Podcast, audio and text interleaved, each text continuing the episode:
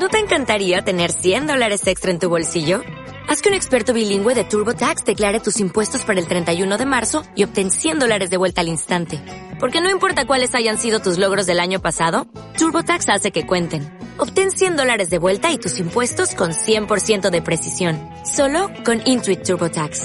Debes declarar para el 31 de marzo. Crédito solo aplicable al costo de la presentación federal con TurboTax Full Service. Oferta sujeta a cambios o cancelación en cualquier momento. Centro Cultural de España en Santo Domingo.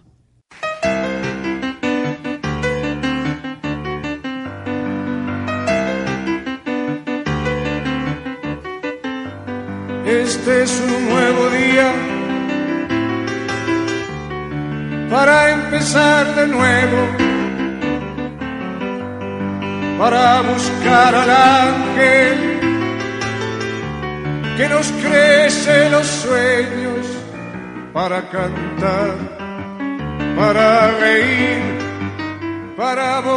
Radio Sin Fronteras, la nueva propuesta de radio social del profesor Raúl Morris, que entrevistará a migrantes de todas partes del mundo recopilando sus historias. Conversaremos sobre las razones, sus travesías, los logros que experimentaron hacia su nueva realidad. Las historias orales estarán enmarcadas con la aportación cultural y artística de los países representados. Una experiencia completa enmarcada en una mundología oral. Centro Cultural de España en Santo Domingo. Bienvenidos. Por fin un hombre bueno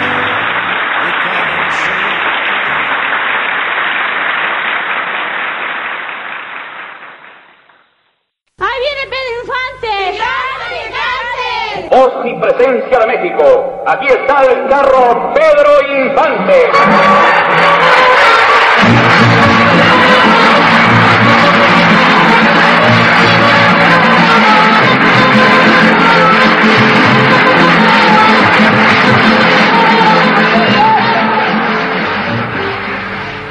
Amigos míos, los saluda Pedro Infante.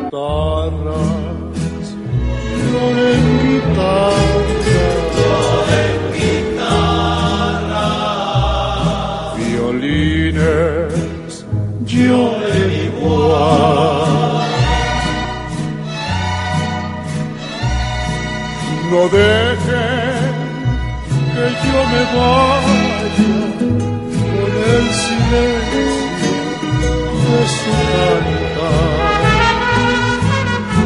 Gritemos a pecho abierto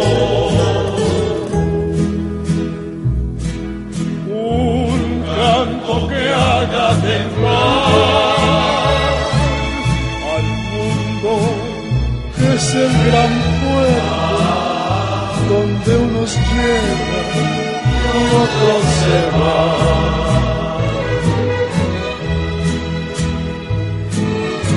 Ahora me toca a mí. Ok, ya oficialmente estamos grabando este Radio Sin Fronteras. Hoy estamos transmitiendo desde un espacio público. Creo que es la primera entrevista que hacemos de tú a tú o en vivo en cuanto a la grabación. Esto pues porque tuvimos la oportunidad, estamos en el mismo país y tuvimos la oportunidad de hablar. Estaremos hablando hoy con una gran amiga desde hace muchos años, nos conocemos de origen mexicana. Esta entrevista es muy especial como en otras ocasiones hemos tenido la oportunidad de escuchar historias, pero historias fuera de lo normal, ¿no? Fuera de lo común, porque mucha gente que entrevistamos de alguna forma u otra tiene una historia especial de ellos, propia. La primera pregunta es la pregunta más fácil. ¿Cuál es su nombre? Mi nombre es Elvira Galván Mejía. Elvira, gracias por estar aquí, gracias por estar con nosotros. Sabes que para mí es un privilegio verte, hace tiempo que no te veía y pues te llamé hace poco para que pudiéramos tener esta conversación de este proyecto que se llama Sin Fronteras, ¿no? Yo sé que tú eres una migrante, te lo digo porque te conozco, pero nuestra radio audiencia no necesariamente sabe. ¿De qué país tú vienes? Yo vengo de la Ciudad de México. De la ciudad como tal, de la ciudad de F, ok. Eh, yo te voy a preguntar algo. Dime algo de Elvira. ¿Quién es Elvira? ¿Quién es Elvira en cuanto a su persona, en cuanto a su rol como madre, en cuanto al rol como esposa. O sea, Elvira, ¿quién es Elvira? Y sabemos que Elvira está haciendo muchísimas cosas. Háblame un poquito de Elvira. Bueno, pues Elvira es una mujer que no le gusta estar estereotipada como típicamente se dice a la antigua. A mí me gusta romper los esquemas. No me gustan las cosas de que si la mujer en su casa y, el hombre trabajando, a mí no me gusta eso. Eh, yo soy como, no, soy, soy moderna, pero no tanto, tan tan agresivamente, pero pero no me gusta que me quieran decir lo que tengo que hacer. Me gusta cuando se me mete algo en la cabeza, positivamente que tengo que hacerlo, lo, me enfoco en eso y lo hago. Este, tanto es así que pues me vine vine a dar hasta acá y todo el mundo en mi familia me decía que yo estaba loca porque que porque estoy acá porque no es fácil que cualquier persona sin conocer a otra de otro país pues se venga a un país que no conoce. Eh, yo estudié allá en México fui secretaria trabajé siete años pero siempre me han gustado las artes. Me gusta la pintura me gusta el canto me gusta el dibujo y pues aquí en Puerto Rico me, di la oportunidad de estudiar diseño gráfico, que fue cuando te conocí a ti, que, que tú fuiste mi profesor. Y este y es lo que me encanta, me encanta el diseño gráfico y hago unas otras cositas. Este, conocí a mi esposo, eh, me casé, tuve a mi bebé, él ahora tiene 16 años, tiene, tiene la condición de autismo y eh, yo creo que es lo mejor que me ha sucedido en la vida, de, poder ser madre de, un niño tan especial. Porque ese niño me enseña, es como mi maestro, yo le digo a él que él es mi maestro, porque él me ha enseñado mucho, sobre todo la paciencia, porque yo no era muy paciente, que digamos, y él es bien bueno, él es, para mí es el mejor, para, o sea, para cada madre su hijo es el mejor, pero él, estoy bien orgullosa de él y, y cada pequeño triunfo que él tiene, pues yo se lo celebro en grande y él pelea conmigo, dentro de sus condiciones pelea conmigo, pero él siempre está conmigo, siempre me sigue a todas partes y yo pues yo doy mi vida por él. Este, hace poco tuve una situación en una escuela donde le dan terapia, que no me querían dejar entrar con el carro y pues mi hijo también no puede caminar muy bien y él tiene rótulo de impedido y la, la guardia de seguridad se puso grosera conmigo y, y yo la puse en su sitio, yo no me le, o sea, no me le quedé callada y me yo hablé con la directora hasta que logré que, que la directora delante de ella le dijera que yo tenía derecho a pasar a la terapia. O sea, que, que no se metan con el hijo mío porque yo, yo voy a todas con eso. Y pues este, he tenido muchas situaciones, este, aumenté mucho de peso, eh, caí en una depresión cuando perdí a mi mamá también, que yo estaba acá y ella en México. Esto, y pues eso me afectó tanto el, el, sobrepeso que me hice diabética y bien descontrolada hasta que como que caí en tiempo y empecé a pensar más en mí y empecé a hacer ejercicio, llevar una dieta y pues ahora gracias a Dios pues ya estoy más cerca del peso meta que yo quiero al que yo quiero llegar y la la diabetes que está lo mejor está controlada, hasta que ahorita tengo la vida como más en control, que siempre uno pasa por por altas y bajas, pues ahora estoy, estoy un poquito más estable en ese aspecto. Estás equilibrada, balanceada en muchos aspectos de tu vida y, y lo sé porque lo, lo he visto y lo he escuchado y, y claro, siempre estamos pendientes uno del otro por la cuestión de que hemos compartido de maestro a estudiante, de estudiante a maestro y claro que compartimos otros proyectos como también fue la, la recaudación de fondos para para el salón de autismo, que me gustaría entrar en eso un poquito más detallado porque me, me parece importante que el resto del mundo también escuche que, pues, que hay esfuerzos que se están haciendo alrededor del planeta sobre el autismo, eh, una condición, una situación, una, un evento histórico, porque hemos visto el alza en los niños con autismo durante los últimos años en los países desarrollados. Pero hablando específicamente de México, Hablamos un poquito de México, específicamente tú vienes de DF, que es la ciudad más poblada, ¿verdad? De México, la ciudad de, la ciudad más poblada de, de, México como país.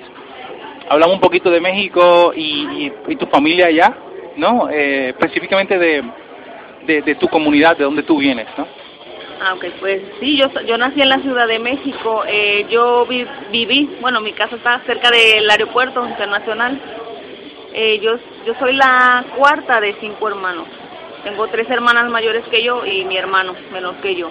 Todos están casados, todos tienen hijos. eh, tengo sobrinos. ¿Y todos están allá? Eh, todos están en México. La única que llegó a venir aquí a visitarme fue mi mamá, pero ella falleció ya. Y este, pero todos están allá. O sea, la única que brincó el charco fui yo. Pero este, todos están en México. Eh, México es un, un país muy bonito. Mm, Desgraciadamente es como en cualquier otro lugar, ¿verdad? Que la criminalidad, la, este, las drogas, todo eso pues lo afecta, pero eso no, no quita que sea un país hermoso. Y de todo, México. lo que a veces me molesta que, que afuera eh, pues lo tocan muy amarillistamente. Entonces ya mucha, me, ha to- me ha tocado mucha gente aquí que me dice, ay, no, yo no, yo no quiero, ir, tan bonito, pero yo no quiero ir para allá porque me van a matar, o ajá. Y yo, pues yo lo que les digo es que eso es en cualquier parte. Claro. Ahora mismo aquí en Puerto Rico la, la criminalidad está, está bien mala, yo creo que ya está llegando como en México. Este, pero México es un país hermoso y, y yo no lo cambiaría por nada. O sea, yo estoy bien agradecida de Puerto Rico y me encanta Puerto Rico y todo, pero yo extraño mucho México y, estoy orgullosa de haber nacido ahí. Me encanta México y siempre lo voy a poner adelante. Aunque ya soy ciudadana americana, pero para mí siempre México. Si me hubiesen dicho, este, México no permite que tengas dos, dos ciudadanías, no me hago, no me hago ciudadana. Que yo prefiero quedarme con mi ciudadanía de nacimiento. Que yo estoy bien orgullosa de México y cuando uno está fuera de- del país, cuando uno logra valorar más el país que a veces estando en el mismo país uno como que es mal, como dicen en México malinchista, como discri- como que discriminas mucho a tu misma gente, pero cuando estás fuera que te das cuenta de realmente el valor que tiene tu, tu país. Quisiera regresar también. Esa, eh, la comunidad en la- de la cual tú vienes, eh, por ejemplo, ¿es una agricultura o es una industrial? o ¿Tú vives en el mismo centro de la ciudad o ahí no hay mucha agricultura? ¿Qué ocurre? ¿Cómo la gente trabaja? ¿Qué hacen como para desarrollar, eh, generar ingresos? Pues hay mucho puesto ambulante, mucha gente se dedica a, poner puestos de comida, de, de ponen tacos de, guisados, este, tú ves a toda la gente que trabaja por la mañana bien tempranito comiendo, desayunando ahí porque se salen rápido a trabajar y se están echando sus tacos, este, o sus tamales también. Hay gente que vende jugo de lo que le dicen China, que allá le, dicen- le decimos naranja. Este, venden, hay mucho pulguero, lo que dicen pulguero, mucho tianguis este, en México. La gente vende mucho, mucha, mucho vendedor ambulante. Este, también mucho, mucho taxi, eh, mucho transporte público. Allá no es como acá, allá hay mucho transporte público que a cada rato están pasando. Y este, y la gente se las busca como sea. Claro. Se ponen a cantar en el mismo camión, en el metro. Este, así es como se la busca la gente. Te pregunto, eh, hablando más ahora sobre, sobre tu experiencia de emigrar, ¿no? ¿Cuándo, más o menos, tú hace muchísimos años que estás aquí, cuántos años más o menos, y cuándo decides irte de México para otro país o para Puerto Rico?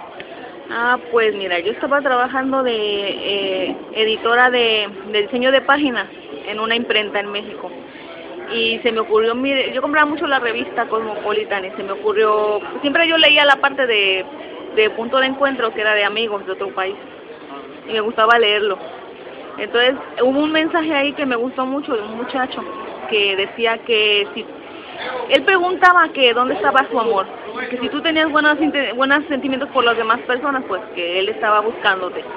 Lo, lo que era contrario a lo que muchos mensajes que si rubia, que si alta, que si con dinero, que si... Entonces me, me llamó la atención ese, ese mensaje y le escribí. Yo de, de loca, ¿verdad? yo le escribí y hasta me hicieron burla mis compañeros de trabajo porque ellos estaban mirando ahí. Y le escribí a él y le escribí a dos más, pero estaban en Estados Unidos, otros dos. Pero yo me olvidé de eso, yo, como lo vi de juego, pues ya no me acordé de eso. Hasta que después de dos meses me llega una carta, un sobre larguito, pero poco común para mí que, que llegara esa correspondencia en mi casa. Y decía mi nombre y cuando veo decía de Puerto Rico. Yo me quedé, cuando saqué la, la, la el sobre, pues era la, era la carta de él y una foto pequeña de él y me gustó mucho todo lo que decía y empecé a hacer amistad con él por carta. Siempre me mandaba poemas, eh, hasta que después de las cartas empezó a llamarme, que lo- el bill de el bill de las llamadas era bien caro para él. Este, él llamaba, entonces este a mí me estuvo bien curioso la vez que me llamó porque el acento me estuvo tan extraño.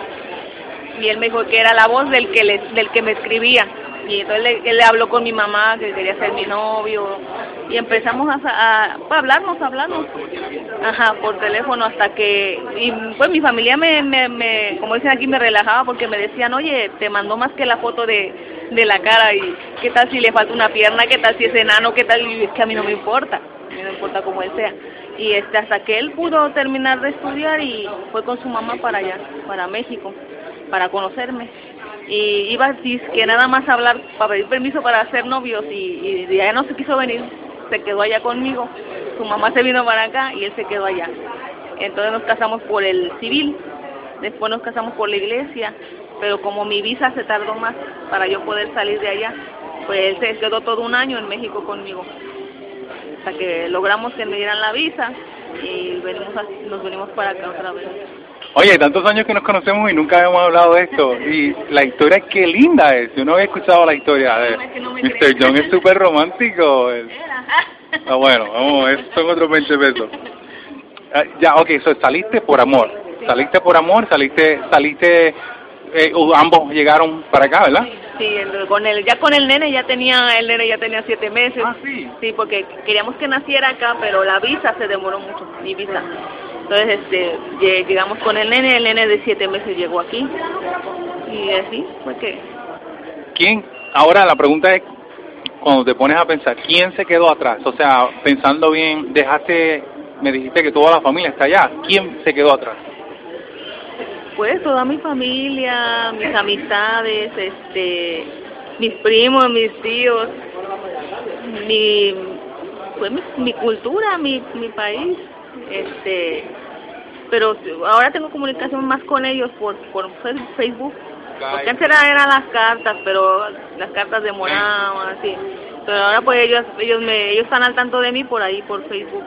Y me he encontrado primos que hace años yo dejé de ver desde que yo era niña y ellos no me creen que yo estoy acá.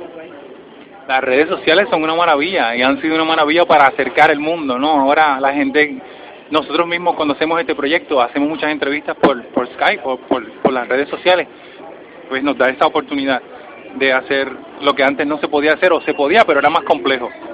¿Cuánto tomó más o menos, el, me dijiste, un año el proceso? Sí, un año. Tomó un año más o menos el proceso. Eso es, eso es desde que se conocen Ajá. y el vaya... No, nosotros nos duramos como seis meses de novios. O sea, como amigos como tres otros otros tres como novio. Entonces después fue que fue, se casó conmigo. Y duró un año lo del trámite de la visa. ¿Quién, quién, quién si alguien o, o organizaciones ayudó al proceso de tú llegar para acá o familiares o no, nadie, nadie. Nosotros hicimos todo como, como se tiene que hacer, ¿verdad? Ir a la Embajada Americana en México y tramitar la solicitud para, para que, o sea, solicitud de que él me estaba reclamando a mí, porque él se había casado conmigo. Ajá.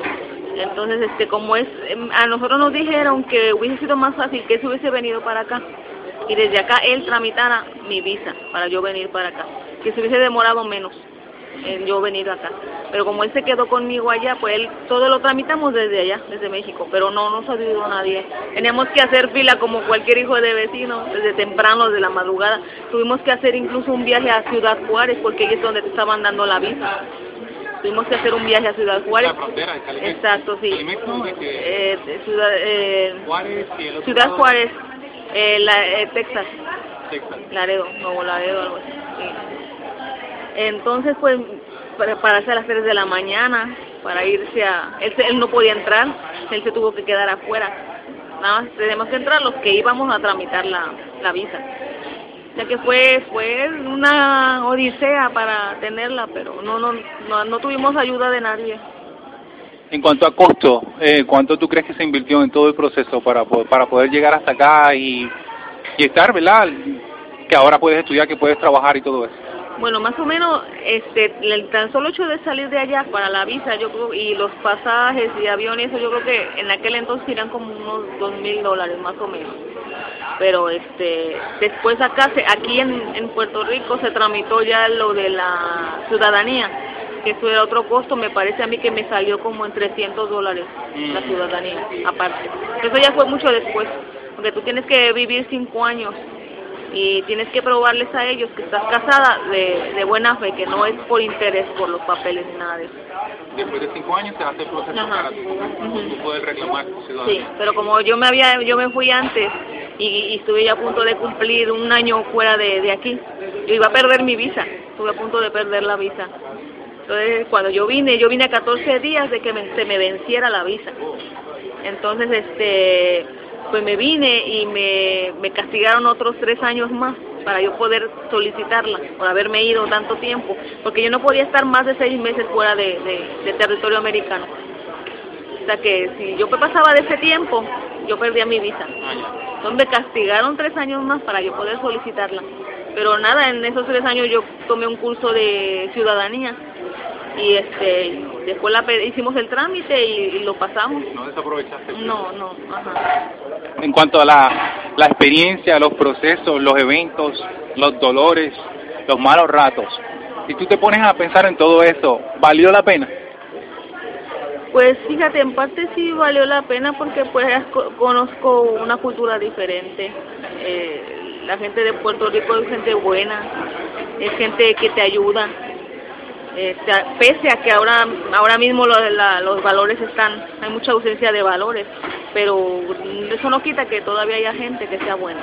Y, y con la gente de otro país pues son bien son bien amables y, y, y yo no he tenido así una sí siempre va a haber ese pelo en la sopa de gente que, que me saque de quicio pero pero versus a la gente que me ayuda y la gente que me quiere pues eso es un mínimo pero de, de alguna manera ha valido la pena tuve la oportunidad de estudiar lo que me gustaba.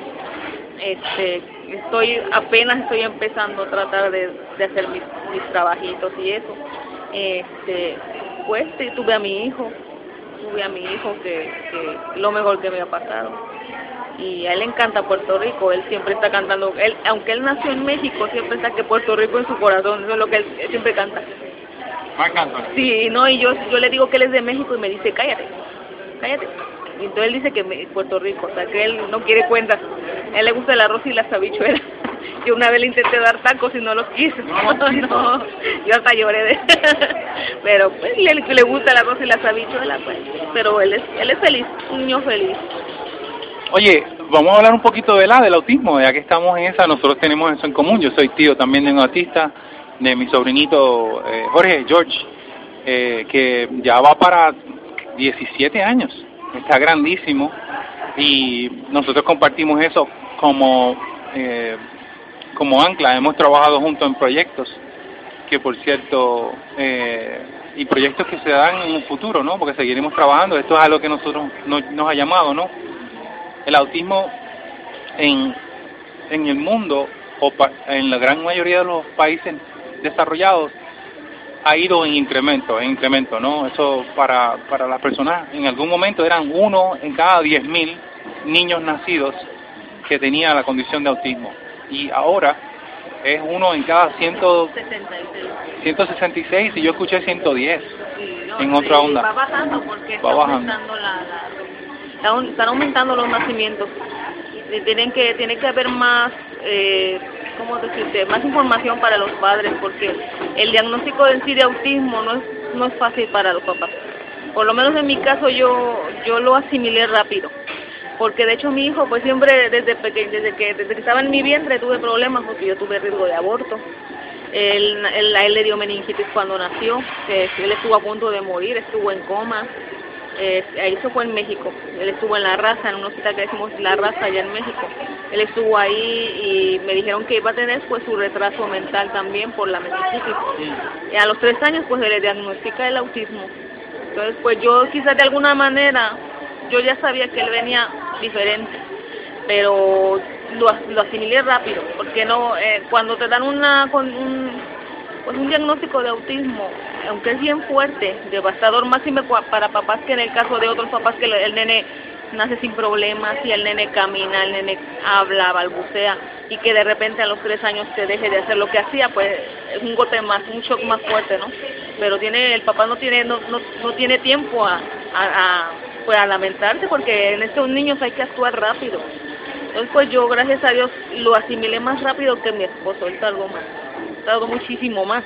asimilarlo, pero pues yo rápido lo, yo dije no, no tengo tiempo de estar llorando, no tengo tiempo de preguntarme por qué a mí, sino agradecer que fue a mí, porque yo, yo y Dios me mandó es, ese, esa prueba, porque Él sabe que yo puedo con ella, aunque sea dura, porque son nenes como cualquier otro, se enferman, este, tienen sus momentos, lo único que piensan de manera diferente y tienen un mundo diferente, pero son iguales que cualquier otro niño.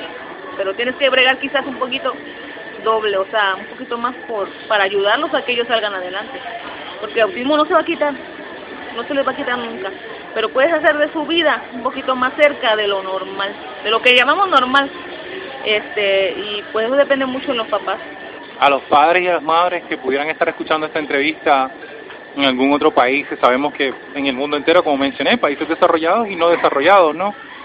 Donde pudieran estar enfrentando un diagnóstico de autismo o otro diagnóstico parecido, que como, como tal, como madre de un exquisito, maravilloso ser humano que lo dices todo el tiempo, eh, ¿qué le recomendarías?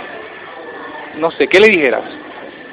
Pues sobre todo que mucho amor, que nunca deben de avergonzarse de sus hijos, sea cual sea la condición, Down, retraso mental, déficit de atención, perlesia, de toda, cualquier tipo de condición, es tu hijo y Dios te lo mandó a ti y si te lo mandó fue por algo. Pasa que no muchos papás como que captan el mensaje de Dios y, y, y se ciegan. Entonces lo ven como un castigo y, no, los, los niños especiales no son un castigo, son una bendición. Yo creo que yo siempre he dicho que los que tenemos hijos con algún cualquier tipo de condición somos afortunados porque nos escogió, Dios nos escogió. O sea, de todo el mundo, mira, te lo voy a mandar a ti, tú vas para allá. O sea, que, que eso es para sentirse uno honrado, porque quiere decir que Dios nos cree con la suficiente capacidad. Él nos creó con esa capacidad de que tú puedes salir adelante con eso, que tú puedes con eso. Y que hay muchos problemas bien malos. Y que no te voy a decir que uno, hasta yo a veces he querido tirar la toalla. Pero, pero uno vuelve y se levanta, porque de eso se trata. Yo creo que uno tiene que caer para como que analices qué pasó o por qué pasó y te levantes con más fuerza. Ya no es fácil, yo tampoco digo que es fácil, y cada caso es diferente. Pero la actitud tuya ante la vida y ante la situación que Dios te está, te está prestando, pues tienes que salir adelante. Y, o sea, Dios manda ese tipo de, de, ángeles, no cualquiera. Como, como que te dan una misión, como que te dan un, un, una caja de monedas de oro y te dice, mira, guárdamelas ahí en lo que, en lo que me las... Yo vengo por ellas después. Y tienes que guardarlas ahí, como si fueran tuyas como cualquier hijo, tienes que criar a tu hijo hasta que tu hijo se va, porque los hijos no son de uno, como dicen así. Pero yo, yo a él, yo a él le hice una historia a mi hijo. Le digo, mira, tú eras un angelito que estabas allá arriba, volando entre nubecitas, haciendo travesuras, y una de tus alitas se rompió y caíste. Caí, cayéndome, caíste a mí en los brazos. Entonces yo te estoy cuidando las alitas hasta que tú puedas volar por ti mismo otra vez y a él le encanta. Yo yo tengo mis momentos en la noche de que me voy con él a, la, antes de acostarse me voy, no estamos así acostados hablando, yo le digo que lo quiero y me da besos, después él reza, me da la bendición. O sea que es una, yo me siento bien feliz del hijo que tengo. Oye, tremendo, tremendo. Yo no, yo no creo que se tenga que añadir absolutamente nada. Me parece la única cosa que yo te puedo decir es gracias por sacarle tu tiempo Gracias por compartir esta historia conmigo, que como mencionamos ahorita, a lo mejor hemos hablado montones de veces, pero nunca hemos entrado en este detalle de, cómo pasó la cosa, ¿no? ¿Cómo llegaste hasta acá? Gracias, Elvira, por, por, por estar en el programa y gracias por ser una amiga, ¿no? Gracias siempre. No, gracias a ti por tomarme en cuenta y, y por llamarme. Yo dejaré el espejo y trataré de ser por fin un hombre bueno de cara al sol. Caminaré y con la luna Este ha sido otro programa de Radio Sin Fronteras. Agradecemos su audiencia y estaremos en contacto con ustedes por medio de las redes sociales. Ustedes pueden comunicarse con nosotros en Sin Fronteras RD, esto es en Facebook y en Twitter, Sin Fronteras RD, en Facebook y en Twitter. Esos son nuestros medios de comunicación si quieren ser entrevistados por este servidor y contarnos su historia de acuerdo a las experiencias que han tenido en la trayectoria hacia un nuevo país, hacia un nuevo mundo, hacia una nueva experiencia de vida. Gracias. Hasta la próxima. A los que quieren dirigir tu vida, ahora mismo le puedes decir basta al miedo que heredaste, porque la vida es aquí y ahora mismo. Por eso. Radio CCE Santo Domingo